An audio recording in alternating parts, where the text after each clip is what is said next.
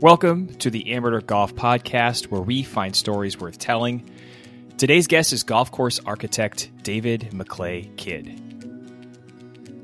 A few housekeeping items before we get to the interview. First, be sure to visit our website, amateurgolf.com. We are the only site that provides you with schedules, news, rankings, and results for amateur golf around the world. New members can use the code BIRDIE50 to receive a discount on their first year of mem- membership, which unlocks access to our massive database of information and access to our events. That's Birdie50, B I R D I E 50. Second, we have a new sponsor of the podcast, Cobra Golf. Cobra Golf has just released their Dark Speed line of clubs.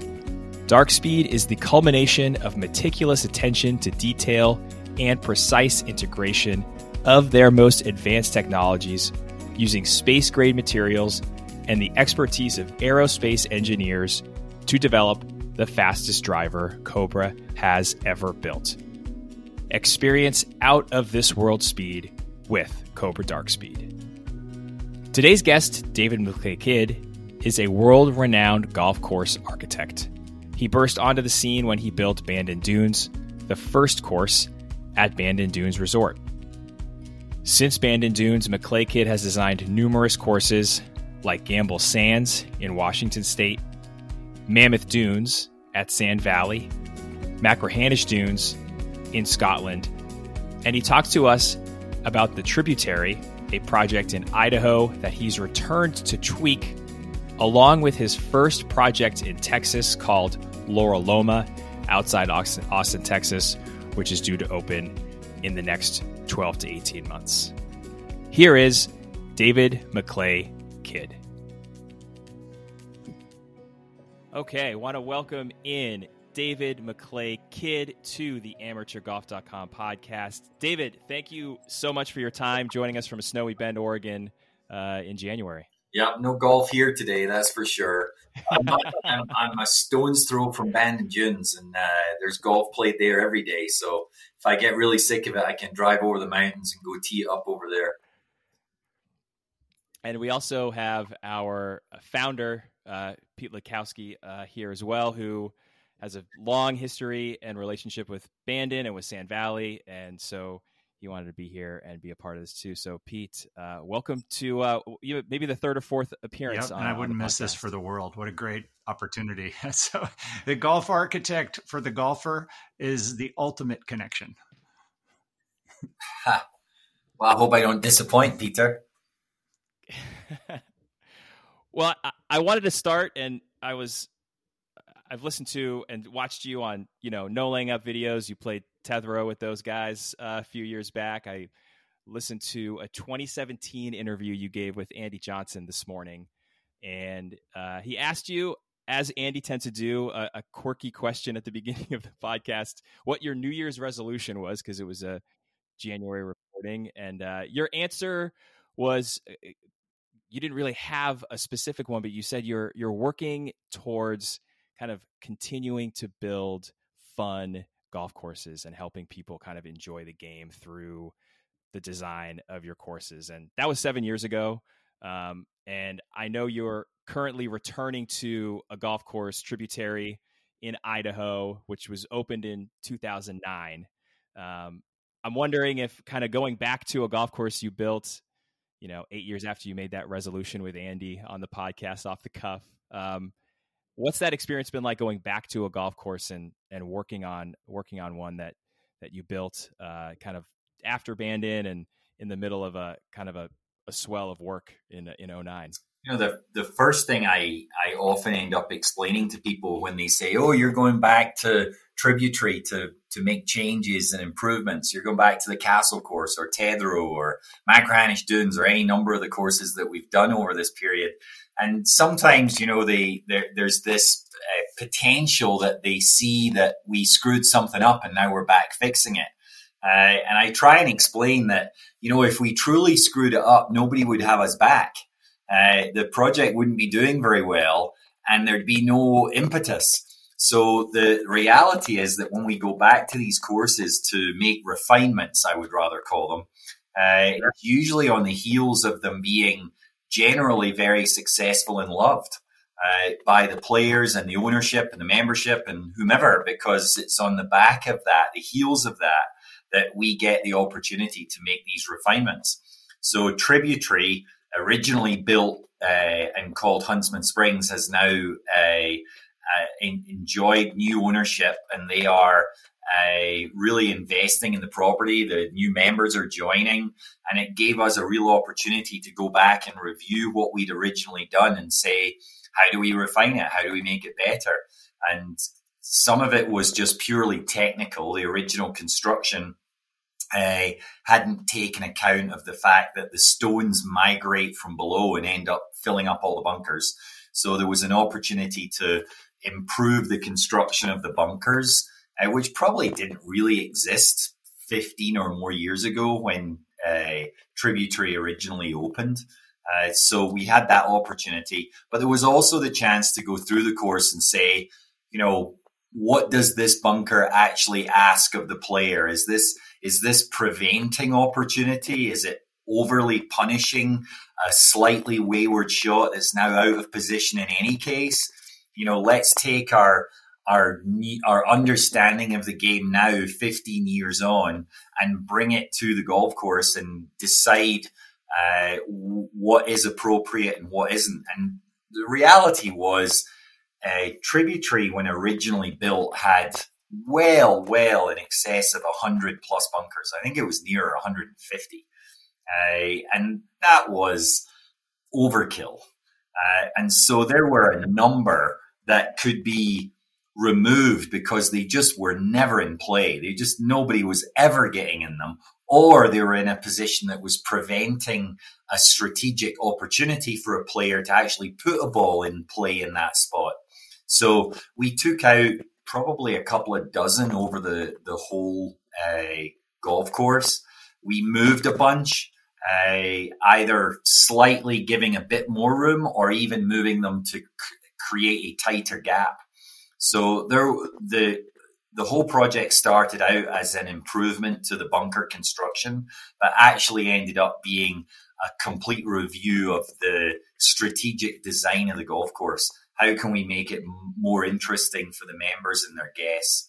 Uh, and we had a wonderful contractor out of Seattle that did all of the works uh, just this past fall. We we were pretty amazed. We didn't think they'd get it all done, but they worked through uh, short days and some cold weather, and they got the whole thing uh, completely done.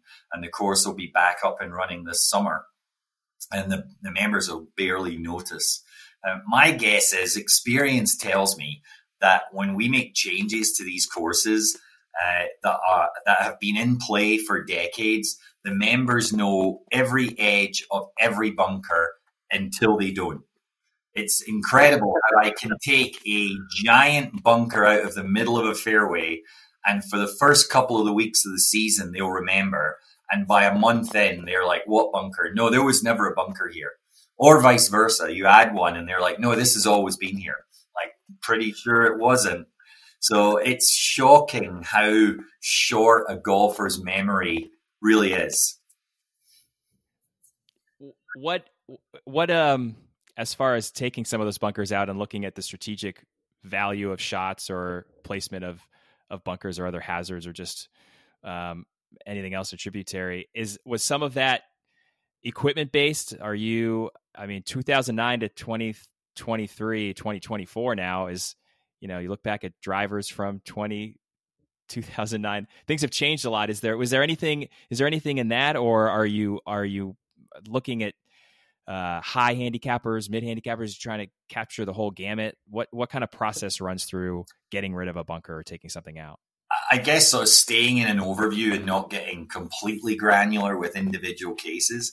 There were bunkers that were now uh, easily overcome by a modest golfer. You know, a 10 handicap with a modern driver and the latest Pro V1 was 30 yards past it easily. And so in those cases, we felt that some of those bunkers were really just punishing slower swing speed golfers that weren't going to be threatening birdie anyway. So we were removing some of that to give a little more landing area to allow someone a little more generous spot to be able to land a shorter club into. Uh, and then going into the greens, uh, I think, and this, I don't know how much of this is true or imagined. Uh, you know, I'm now, I was 40 maybe when Tributary was uh, first opened. I'm 56 now. I, I'm spinning the ball as fast or faster now than I might have been then. You know, I can probably stop a six iron that I don't think I was able to stop 15 years ago. Uh, so, in playing those second shots in, uh, my my partner Nick and I, and he's really good. So he's a plus two. I'm currently a nine. So there's a big gap in our games. But even between us, you know, I'm saying, hey, you know, I always thought this green was best approached from the left because the green was, you know, long and skinny. But now I can actually approach it from the hard right because I can stop the ball in such a short space that I'd actually rather be a coming into this green along its widest axis because I can stop it on the short axis rather than going down the other side and using the length of the green to stop a running shot. I mean, this is nerdy stuff. So hopefully you're, hopefully you're, uh, you, the amateur golfers that are listening uh, are following along. So that that has become part of it. And then there's, you know, adding on to that comment I made to Andy seven years ago I've had seven years and a bunch of projects to try and uh, really dig deep into what makes golf fun, where that playability thing goes. Uh, and where I'm at right now is I'm starting to play with the the the two. One of the things I used to say say was that challenge and playability were not the scales of justice, right? Uh, you can build an extremely playable golf course that is still challenging. By example, uh, Augusta National, right? The, the golf course is challenging by anybody's estimation. That looks like I've never had the chance to play it, although walked it many times. That looks like a pretty challenging golf course, but it also looks eminently playable. It looks like I could make bogey after bogey after bogey 18 times without that much problem. The old course would be another example. You know, assuming it's not blowing 30 miles an hour, you can go out there and make bogeys 18 times. But shooting in the 60s, that takes some real effort. You got to be a really good golfer. So that's my point that the, the scales of justice are not balanced by challenge and playability. And we can achieve both of them on, on any golf course. Mammoth Dunes would be a great example. Gamble Sands is another great example. The, uh, an average guy having an average day can get around there and have a modicum of success with modest abilities. But a really good player still has to be able to hit quality golf shots to make putts. So all of this to say that that was me seven years ago. Where we are now, seven years later, we are getting so deep in the weeds of this because it's starting to occur to me that there is some modicum of scales of justice. And where those scales come in are the difference between a low handicapper and a high handicapper and the stroke index, right? Because the low handicapper is disadvantaged because he's giving strokes. And if I allow a modest golfer who's already got a stroke the ability to really screw up and recover to par, that means that my low handicap golfer without that stroke is going to lose the hole unless they do something exceptional. So the the thing we're playing with now as as we layer upon layer of this fun and playability uh, conundrum that we've been working through is how do we get it to be fair in a a mano a mano situation where a low handicapper is giving strokes to a higher handicapper. And I guess this is brought right home because Nick and I play golf a lot. He's plus two, I'm nine, right? So I'm getting half the holes I get a stroke on. And if half the holes I effectively make an error and then rescue back to par with a stroke, he loses. almost every it's time. A big, it's a big gap so, that you're you're talking about there, and I, I don't mean to interject a story, a Pete story here, but I tend to do that. I'll give you a little break for a second, David, and tell you it is one of your courses at Mammoth Dunes, and I played it uh, a year ago with uh, a gentleman named Ben Corfy and his dad, and it was me and my son, and we hold a father-son tournament as part of our two-man links championship, which we started at Bandon, right? So 23 years of Bandon. Now we're at Sand Valley, and we're playing Mammoth Dunes, and and and and Ben was a was a Division One golfer and has got his amateur status back, and he was going along pretty good. But the funny thing was, on the first hole, he was a plus I think I was I was playing as a three and he was like a plus six or seven. And I, I remember saying to him, the the difference between us is so great. Like I was I whatever it was, I want to play a match with you. And I believe I, I was getting 10 or 12 strokes. And so I shot 73 and he shot 60. So at the last hole, when he holed out for Eagle on 18 at, at, at Mammoth Dunes, I said, I think that's 13 under. And then we all realized we sighed and said it's a par 73. But he beat me in that match on the par three. He topped a birdie, is it like 15 or 16? And uh, it was a, what I'm saying is it was a fair match at a course you designed. So you're, what you, what you're doing is working because he could go low, but I could go low. And, you know, so I don't know if that was meant to happen at Mammoth. Everybody loves Mammoth because of its generosity, but it's it can be very penal in places too if you if you find some of those nasty bunkers. Well, I, I still think that the the core tenet of playability is getting people off the tee. It's as simple as that. If you don't get everybody off the tee and into play some way somehow so that they can hit it again, the hole's kind of over. Uh, and that's where I don't really enjoy the US Open type setups where you're hitting into a 30 yard wide or less fairway. And if you miss it, you're you're done. You're dead. Uh, most people don't have that. You know, even low handicappers don't have a, a driver that can get into a 30 yard gap hole after hole. And somewhere like Mammoth, you you've got this big wide area to hit into, which takes away a lot of the intimidation. So people generally start actually swinging with some degree of confidence, and that confidence breeds more accuracy. So they start hitting it where they were aiming. I love it. It's a weird juxtaposition. You're you're hitting to a narrower gap because I gave you more room to hit it. Yeah, in. it's kind it's kind of crazy that way. Yeah, it is. It's a it's it's not a driving range, but it, it sometimes we, we groove our swings on the driving range probably for the same reason. So, um, you know, I I I'll turn it back to Sean, but I, I, wanted to interject that little story because it really goes in line with you playing against your partner and having that gap in handicap. And you should have a fair match, right? Well, the, the best match I played last year was against my good buddy Gary Fish, who was the founder and owner of Deschutes Brewery, if, if you like uh, beer. Uh, and he and I played Tributary together. And we I was up seven, he was up six, and we were going at it smiling but grinding hole after hole. Uh, and we were absolutely loving it. I mean, it, the course was playing fantastic. It's always in great condition. And that course asks a lot off the tee. I don't know if either of you have played it, but there there is a lot going on. There's a lot of uh, undulation, bunkering, wetlands. There's 52 acres of wetlands. So virtually every hole has water somewhere flowing through it, on it, around it. So there's a lot of drama that that plays out. By the 18th hole, I think we were both exhilarated and exhausted in the same breath, and we played great golf, uh, and then finished all square on 18. Uh, and sad that the round was over. And for me, that's you know the measure of a great day on the golf course. Yeah, and absolutely. I didn't get beat, which was good. Absolutely, and and uh, it sounds like you've uh, you, have got a place that you enjoy returning to. So I would I would guess that um, being David McLay Kidd is not bad because you can just visit your own courses and many others in your homeland or over here or in Hawaii.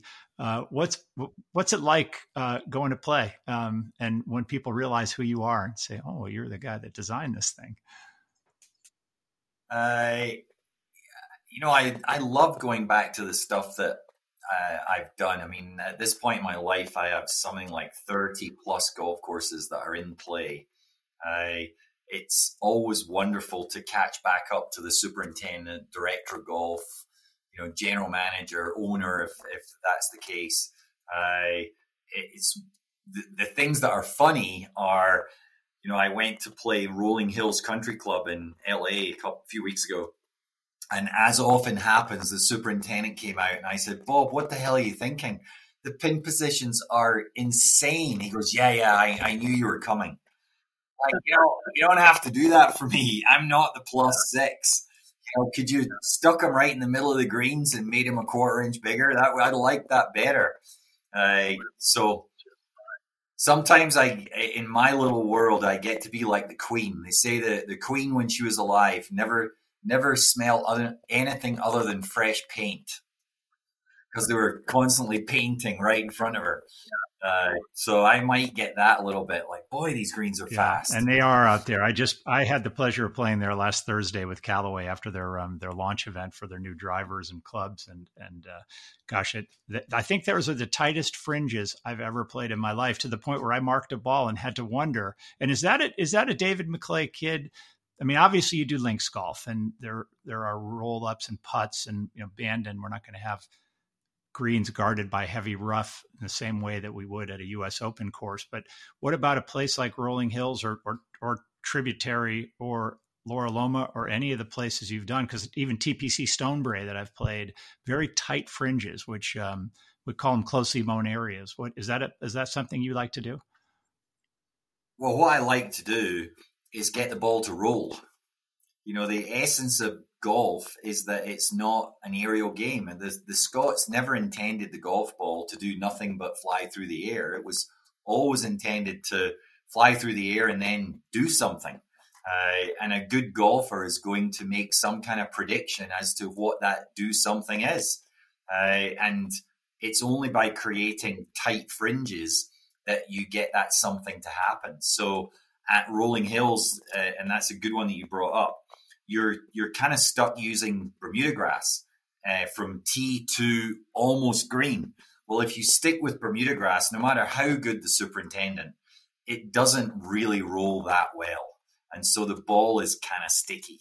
Uh, so, in order to uh, overcome that, we took the greens at Rolling Hills in a very fast bent grass, but then we took a slightly slower bent grass and we extended it all the way out to the fringes and all the way back down the fairway through the whole approach. So when you play a ball in, the the run on the surrounds, the approaches is pretty close to the same run that the greens have. So that a golfer can predict the release, predict the roll, which if we'd have used Bermuda grass would never have happened. Now I'd love to tell you that we uh, we were we were the original thinkers of that, but we weren't because Alister MacKenzie did it at the Valley Club of Montecito uh, and he did it again at uh, Royal Melbourne. So there are a number of courses that have followed that mold, but not in recent years. So we thought we'd uh, reinvigor that idea, and we brought it to Rolling Hills, and I think it worked really. it's really amazing. Well. It's a trademark, and it's um, it's exactly what you said. There's nothing worse than a course that's either soggy in front of the green, yet the green's firm, or it doesn't have any way to roll up like some of the modern Bermuda if you if you roll it all the way up there. And it, I actually mentioned Royal Melbourne, and I'm not a name dropper. I have played Royal Melbourne, okay, but one of the things there that I find amazing is that the bunkering goes right up to the green surface, and especially on some of the par threes where. Uh, I, I've said the difference between that and rolling hills to me was that you've got a little bit of rough that I don't know if it's better for the golfer or not, because personally, I'd rather be in the bunker and then in that little section of rough you grow there. But uh, I would love to to replicate that uh, Melbourne sandbelt look. You know, the Royal Melbourne being the most famous, but you know, Kingston Heath and Victoria and Mel, uh, Metropolitan, they're all they all have that very sort of flashed bunker look where it almost looks like they're scalloped into the greens rather than being adjacent to the greens. Uh, it's tough to do. It's tough to build that. Uh, you need I think what you really need is sand that's damn near like building sand that's willing to you know sit tight. If if I'd have tried that at Bandon, the sand is kind of loose and it would have it would have settled down. I, I couldn't have gotten it to stand up that stiff. Uh, so you need a very particular site to be able to create exactly that look. One day I'll find it. I would love to to take inspiration from those courses and build something that looks similar. We have a couple of things on the docket right now that may be capable of that, but until we're out there with a bulldozer and an excavator, we won't know for I sure. I didn't realize the technicalities required to do that, or the, in that case, it was done in the old days. But uh, all I know is when you're playing a par three and you think you've hit the green and you watch it trundle into a bunker, it's kind of it's it's everything we love about golf. It's pain and pleasure all in the same thirty seconds. 30 seconds yeah, it's the drama. I mean, I think the thing that we love in all of sports and, and golf is what we're talking about now is the the drama that can play out. And that drama is so much more enthusing if the ball rolls. You know, you think about all the holes that we love watching on TV, the 16th at Augusta National. It would never be as good if you didn't see that ball land on the green and then saw it trickle and and you're saying to yourself, that could be in, that could be in. And then it doesn't go in, and you're like, okay, now let's see the next guy hit. And he lands a few inches to one side or other, and you're like, okay, that one could be in. And the drama plays out for what feels like minutes as the ball trickles. And yet, day in, day out on the tour, we watch Rory hit a five iron, and the thing takes two hops and stops, and there's zero drama. It is drama less and I, I, I would I wish I were king and I would make the best in the world play the courses where the drama is going to play out the most. I, I, want to see the 16th Augusta everywhere. I want to see the ball roll. I want to see the drama, whether it's fair or not. I'm a spectator and I'm paying my dollars to watch these guys. I want to see things happen. I want to. I, I, I want my heart in my mouth as I watch that ball move after it lands. And if it doesn't move after it lands, it's kind of binary you know, it's it's not that interesting. You watch the ball hit and you're like, okay, that's over. Take me to the next guy. Just a quick interruption to remind you about our sponsor, Cobra. The new Cobra Dark Speed drivers feature three distinct models to unlock speed.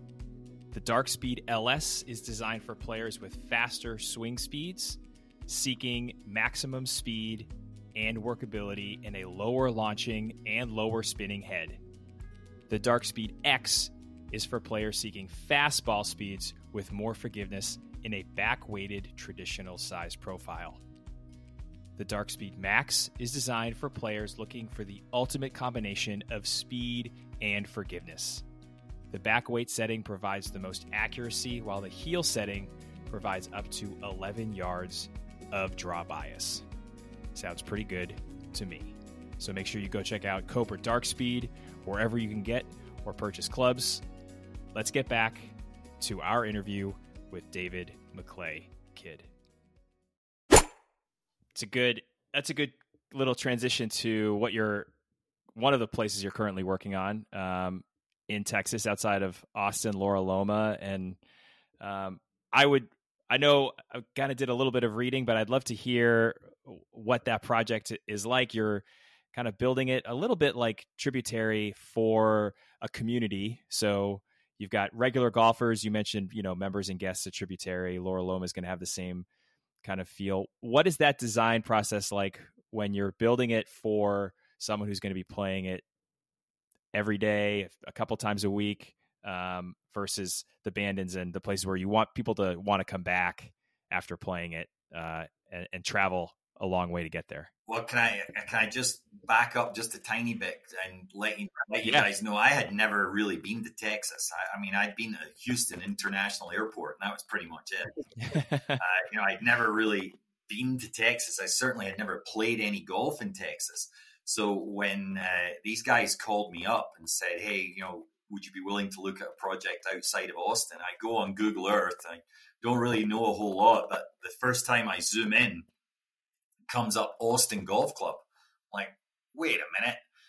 Wasn't that the first course Ben Crenshaw and Bill Coore did?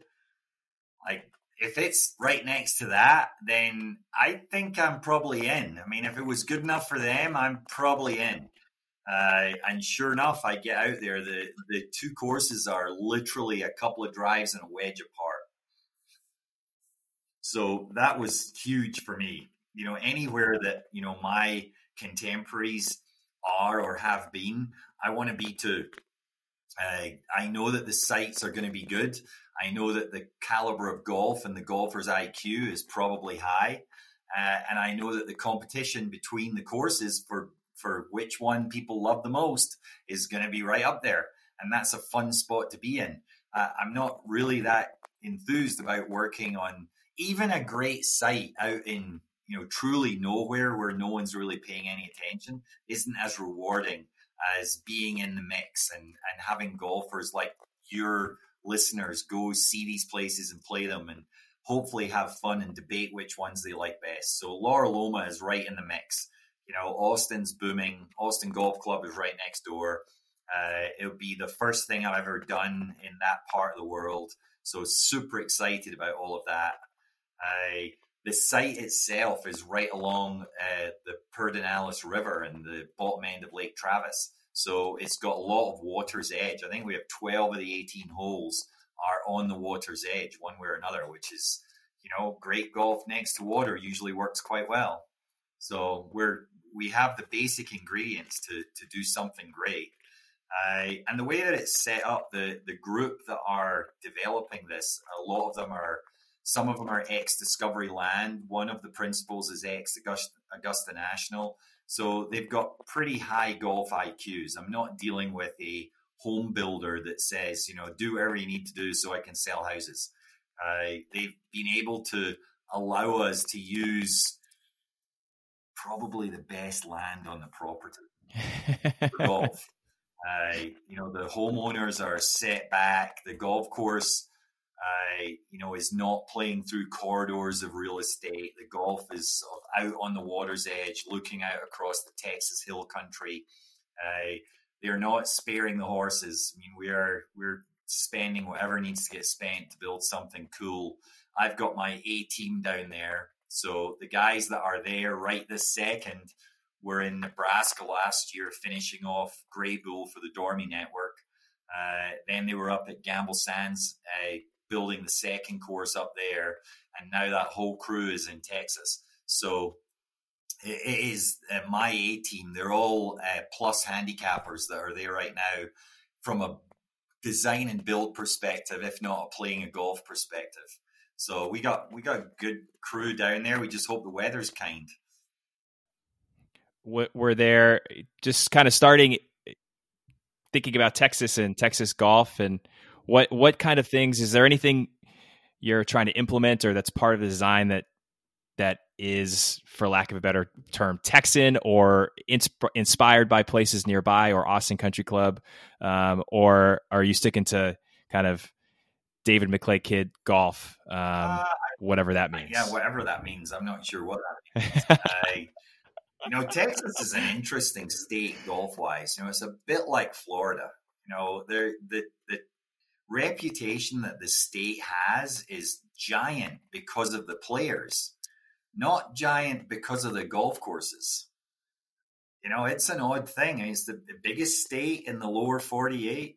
Uh, you've got multiple US major champions. Uh, and yet, if you looked at a top 100 list, you know, Wisconsin beats it hands down. Uh, so it's an interesting conundrum that there are not more great golf courses in the great state of Texas. Uh, so that makes it very interesting. You know, what is possible?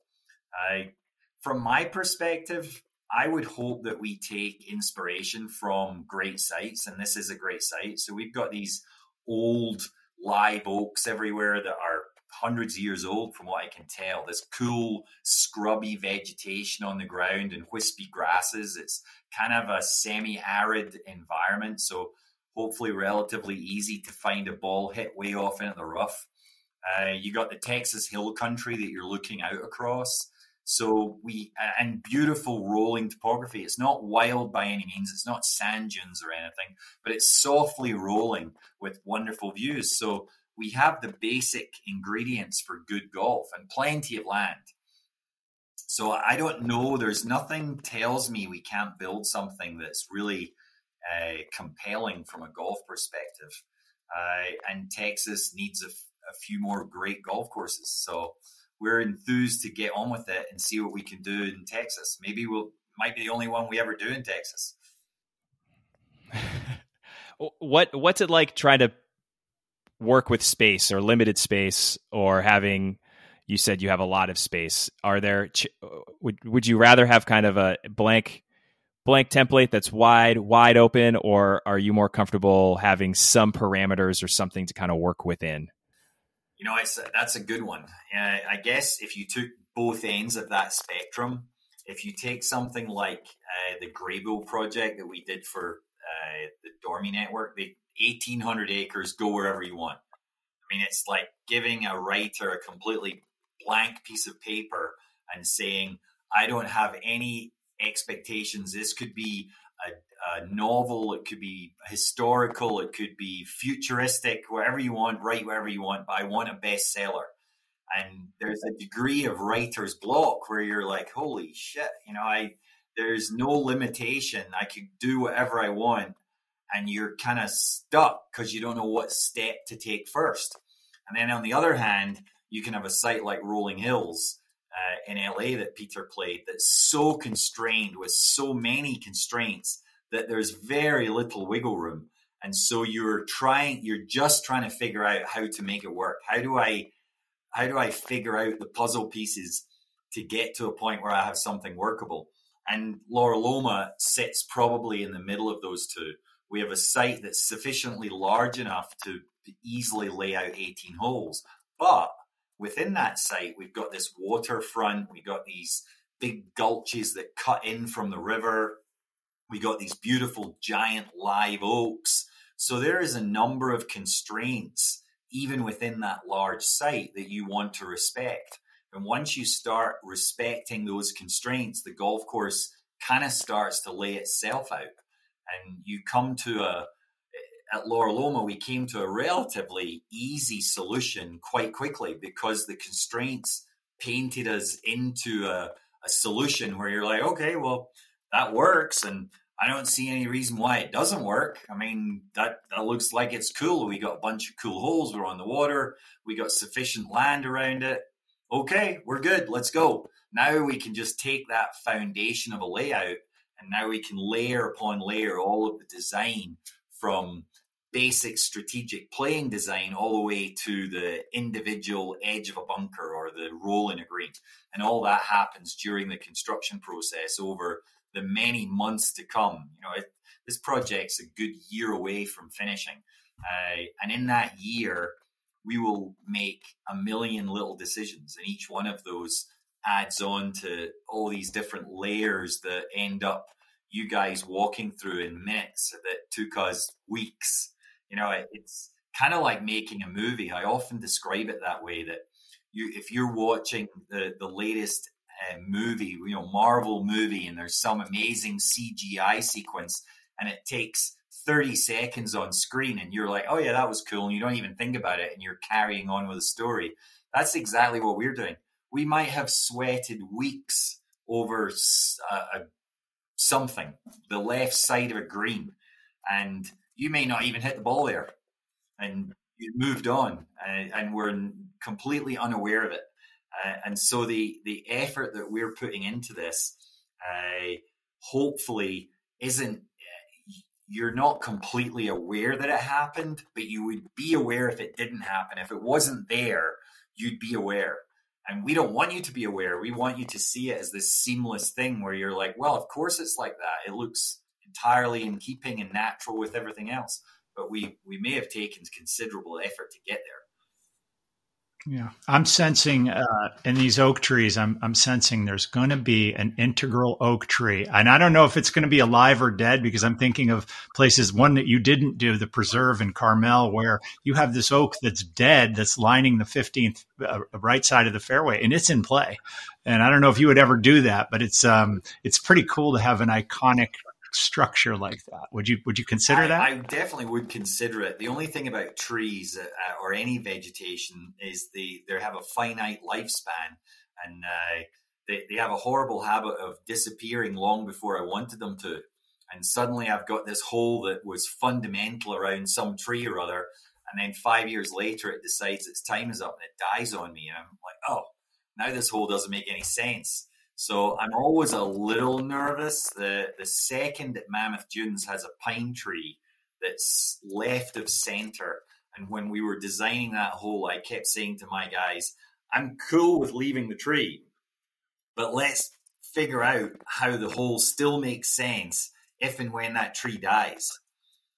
So we, we think it through so that the tree is kind of an addition to the strategy, not the singular point of the strategy, because of the fact that it could blow over on any given day. I got. I have one. As you were talking about Loraloma, and I've heard that you use a basketball to kind of test slopes before you start growing grass, and that it reacts similarly to a golf ball in in comparison to maybe other different uh, sporting equipment, soccer ball or a softball or a baseball. My, Is that still something you do? my mentors early in my career was a guy called Orrin Vincent, who was the founder of OB Sports. And uh, Orrin was the, the real power behind Gamble Sands. He, he persuaded the ownership there to build that project.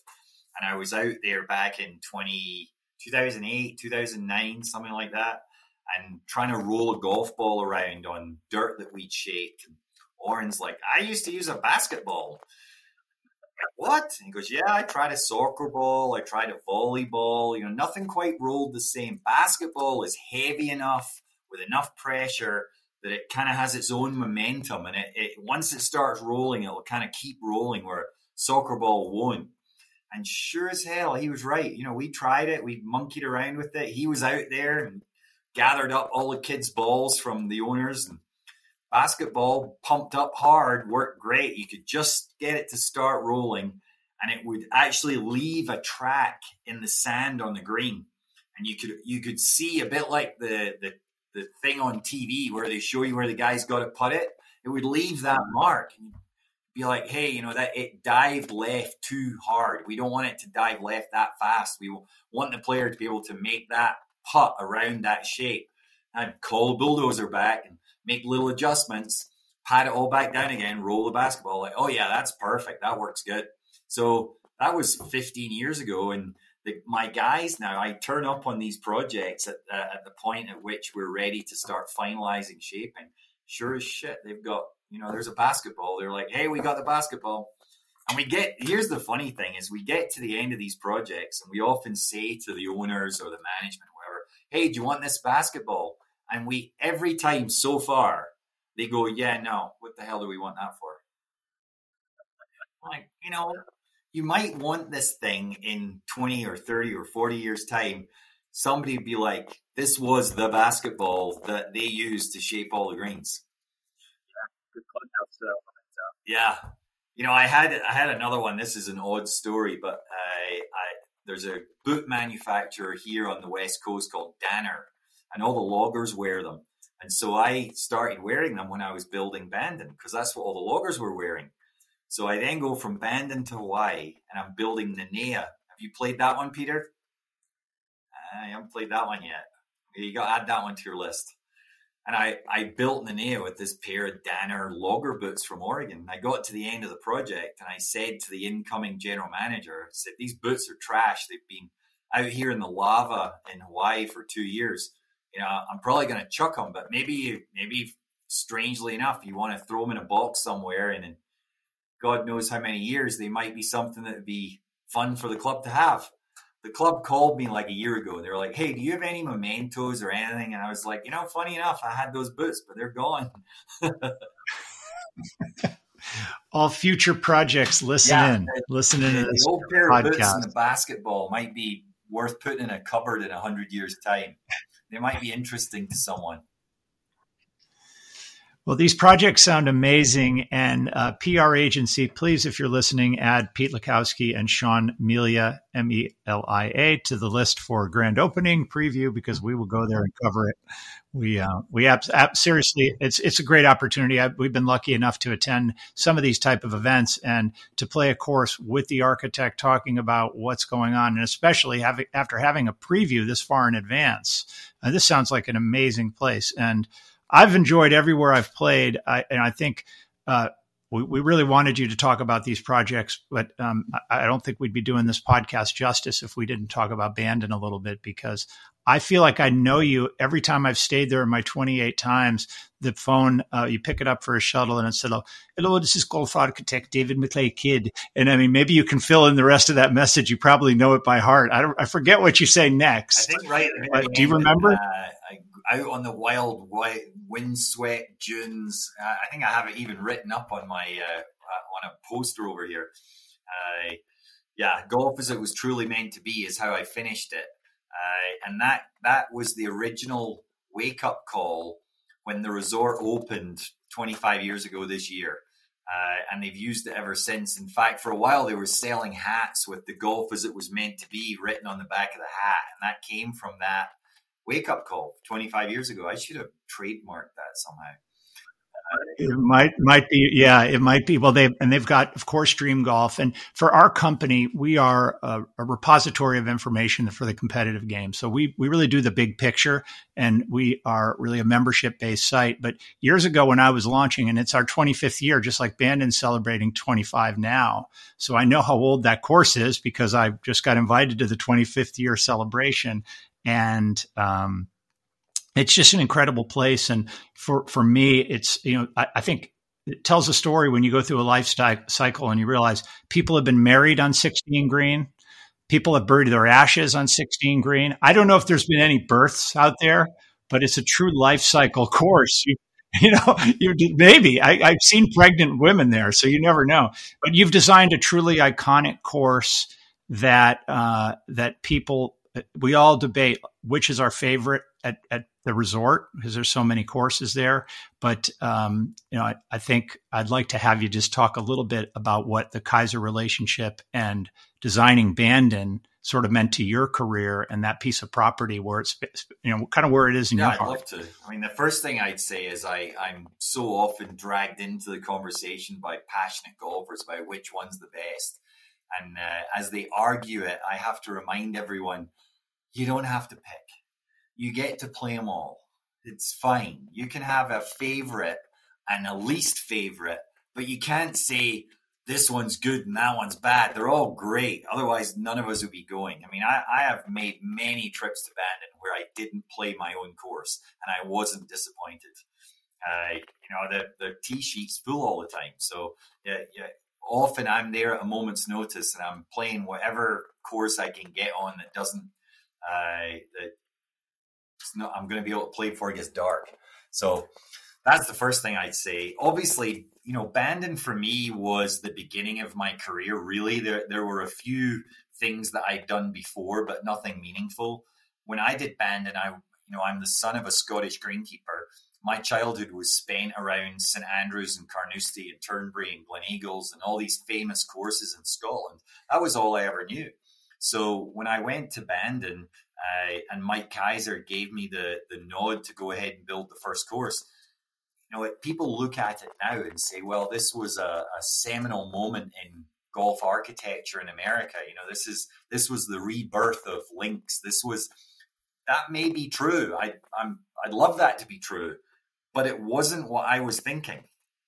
I was the son of a Scottish greenkeeper doing what I knew and only knew if Mike Keiser had said, "Hey, I want you to build a golf course that's uh, bent grass with bluegrass fairways, cart paths, and lakes," he was talking to the wrong guy. I mean, I, I hadn't played three courses in my life that looked like that. I, literally, I mean, I, I, remember the year before I went to Bandon, I went to uh, the Callaway facility in Southern California, and they were testing their new clubs. My dad and I were there we're hitting these clubs.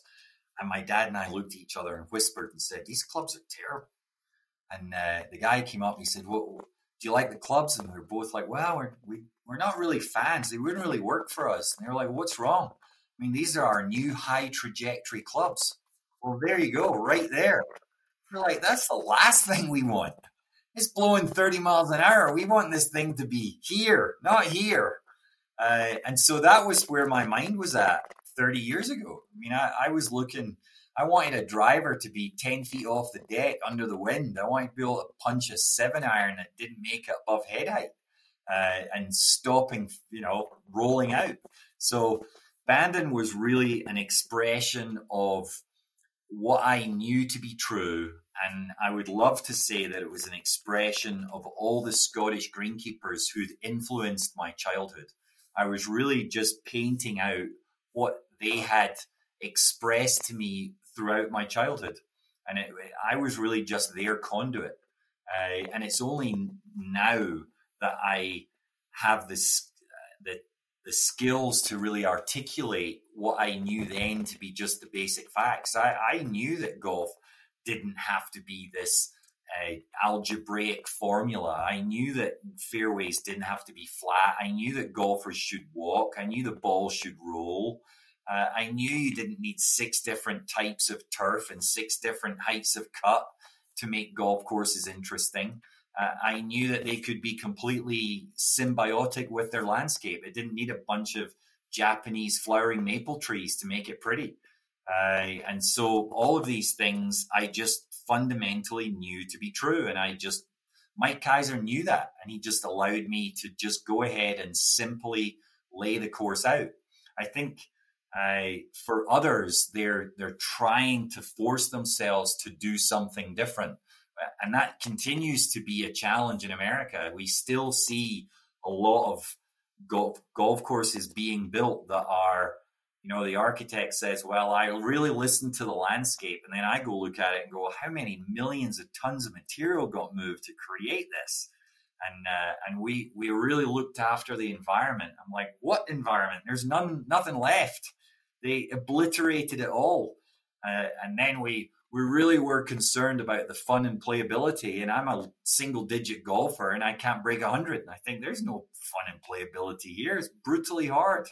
So I think that as an industry, we still have a ways to go. I still think that there's a lot that can be done to and get the golf get the golf course architects the superintendents the management companies to understand what the average golfer sees as something being fun yeah and golf carts are a necessity at most facilities but it's incredible that bandon doesn't have cart paths and when you fly a drone or a helicopter over pebble beach you really see how much concrete is in that beautiful links course and that's what you don't have at Bandon. And and I think what you said is very it's very humble. And but I, I believe that both you and the Keisers and and and uh, and the, everybody that was involved with him on on picking the land and everything, you're responsible for the the rebirth of of links style and links golf uh, all around the country, and and for people wanting to even travel to the old sod to play the real thing. Well, we live in very exciting times. You know, golf has not had this kind of resurgence in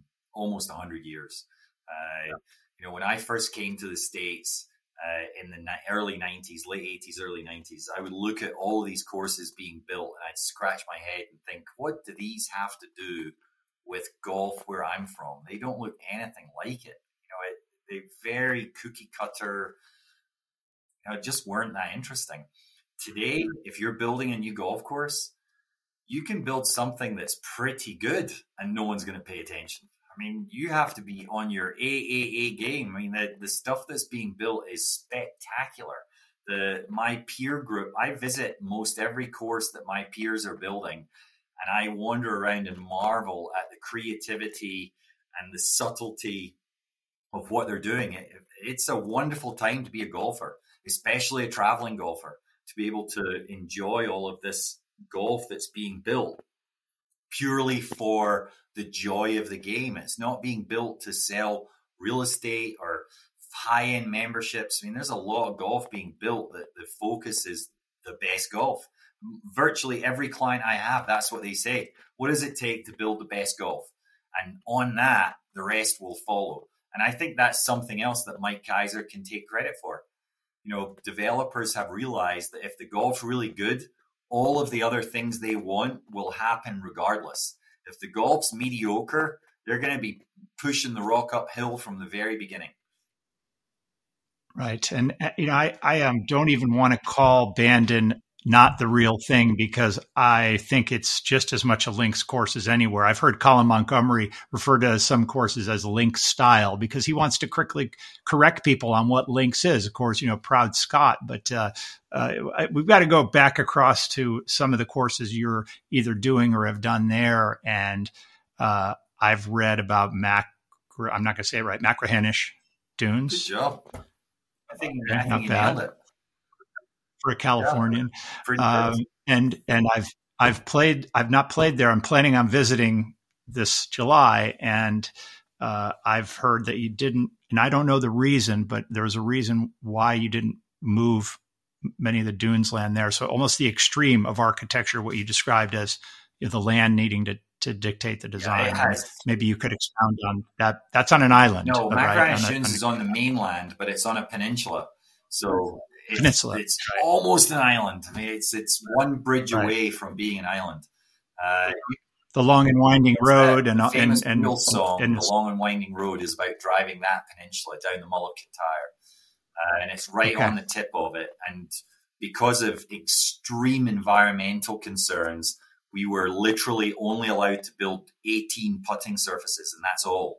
So nothing else was touched. The tees, the fairways, the bunkering, it is all exactly as we found it. So if you don't like it, uh, I think for it, it's so untouched and natural that you're basically playing cross country golf through through dunes.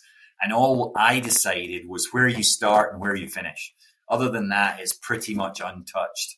Uh, and occasionally someone will say, well, you should have moved this and you should have moved that. And I say, well, Mother Nature wouldn't let me. So if you don't like it, find somewhere else to play.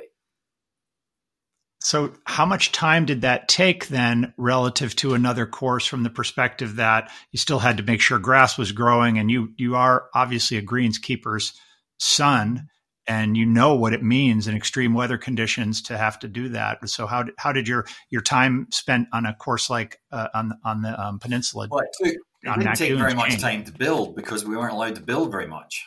Uh, we're just building greens. What took a lot of time was the uh, the research and the negotiation with the environmental control bodies to figure out, you know, where are the most uh, important parts of this site and how do we protect them in perpetuity and yet how can we build golf holes through that that don't endanger those and that took a couple of years of intense work from a whole raft of people.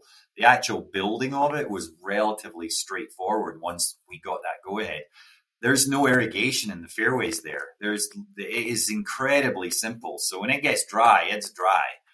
Uh, and there's only walking. There's the you could you can't drive a car. You're walking only. There are little signposts telling you which way to go because it doesn't naturally, you know, there, there's backtracking and climbing over dunes to get to the next tee. So it's an adventure. You know, you're exploring like a little kid exploring these sand dunes, trying to figure out where you can hit your next shot. If if you're up for that, this is your cup of tea. If you want something where you don't have to think and you want to drive a car, you might hate it. So it's an acquired taste. I think for someone making that trek down the long and winding road, they wouldn't be disappointed. It would tick their boxes. Uh, it's. I spoke to a chap only this morning in Scotland, uh, the Links Diary, uh, and they absolutely loved it. They they thought it was the best thing they played last year. Uh, and I said, you know, I can't really take much credit. The the credit goes to the team that managed to get permission. Uh, we were just lucky enough to be the ones to float down a layout for 18 holes on top of land we couldn't otherwise touch. Right. And now other than driving the left hand side of the road down the long and winding road, I'm I'm doing it. I was already convinced before meeting oh, you, David. That so. is, I've driven that road a thousand times. It is absolutely breathtakingly gorgeous. You'll be looking as you go down, you'll be looking out to your right uh, to the the islands that lay off the coast there, and there's just one island after another. Islay, Gigha, Jura, uh, they're all islands of my childhood. I spent most of my childhood on that coastline, uh, so it's a very special place to me, uh, and a place that I I will no doubt find my. Uh, you know that's where I'll be when I'm dead and gone. It's that that's in my will to be taken back there and, and planted along that coastline.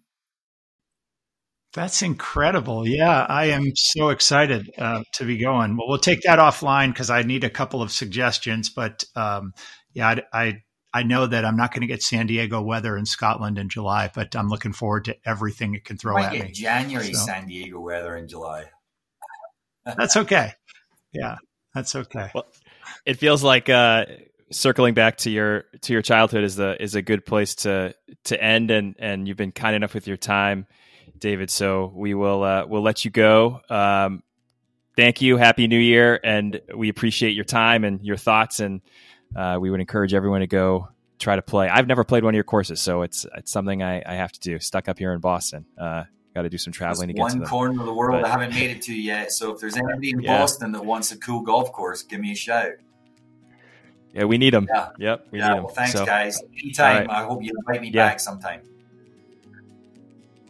That's it for today's podcast. Thank you so much for listening. Please make sure you subscribe to the podcast wherever you listen to your podcasts. Thanks to David McLay Kidd for being so generous with his time and chatting with us today.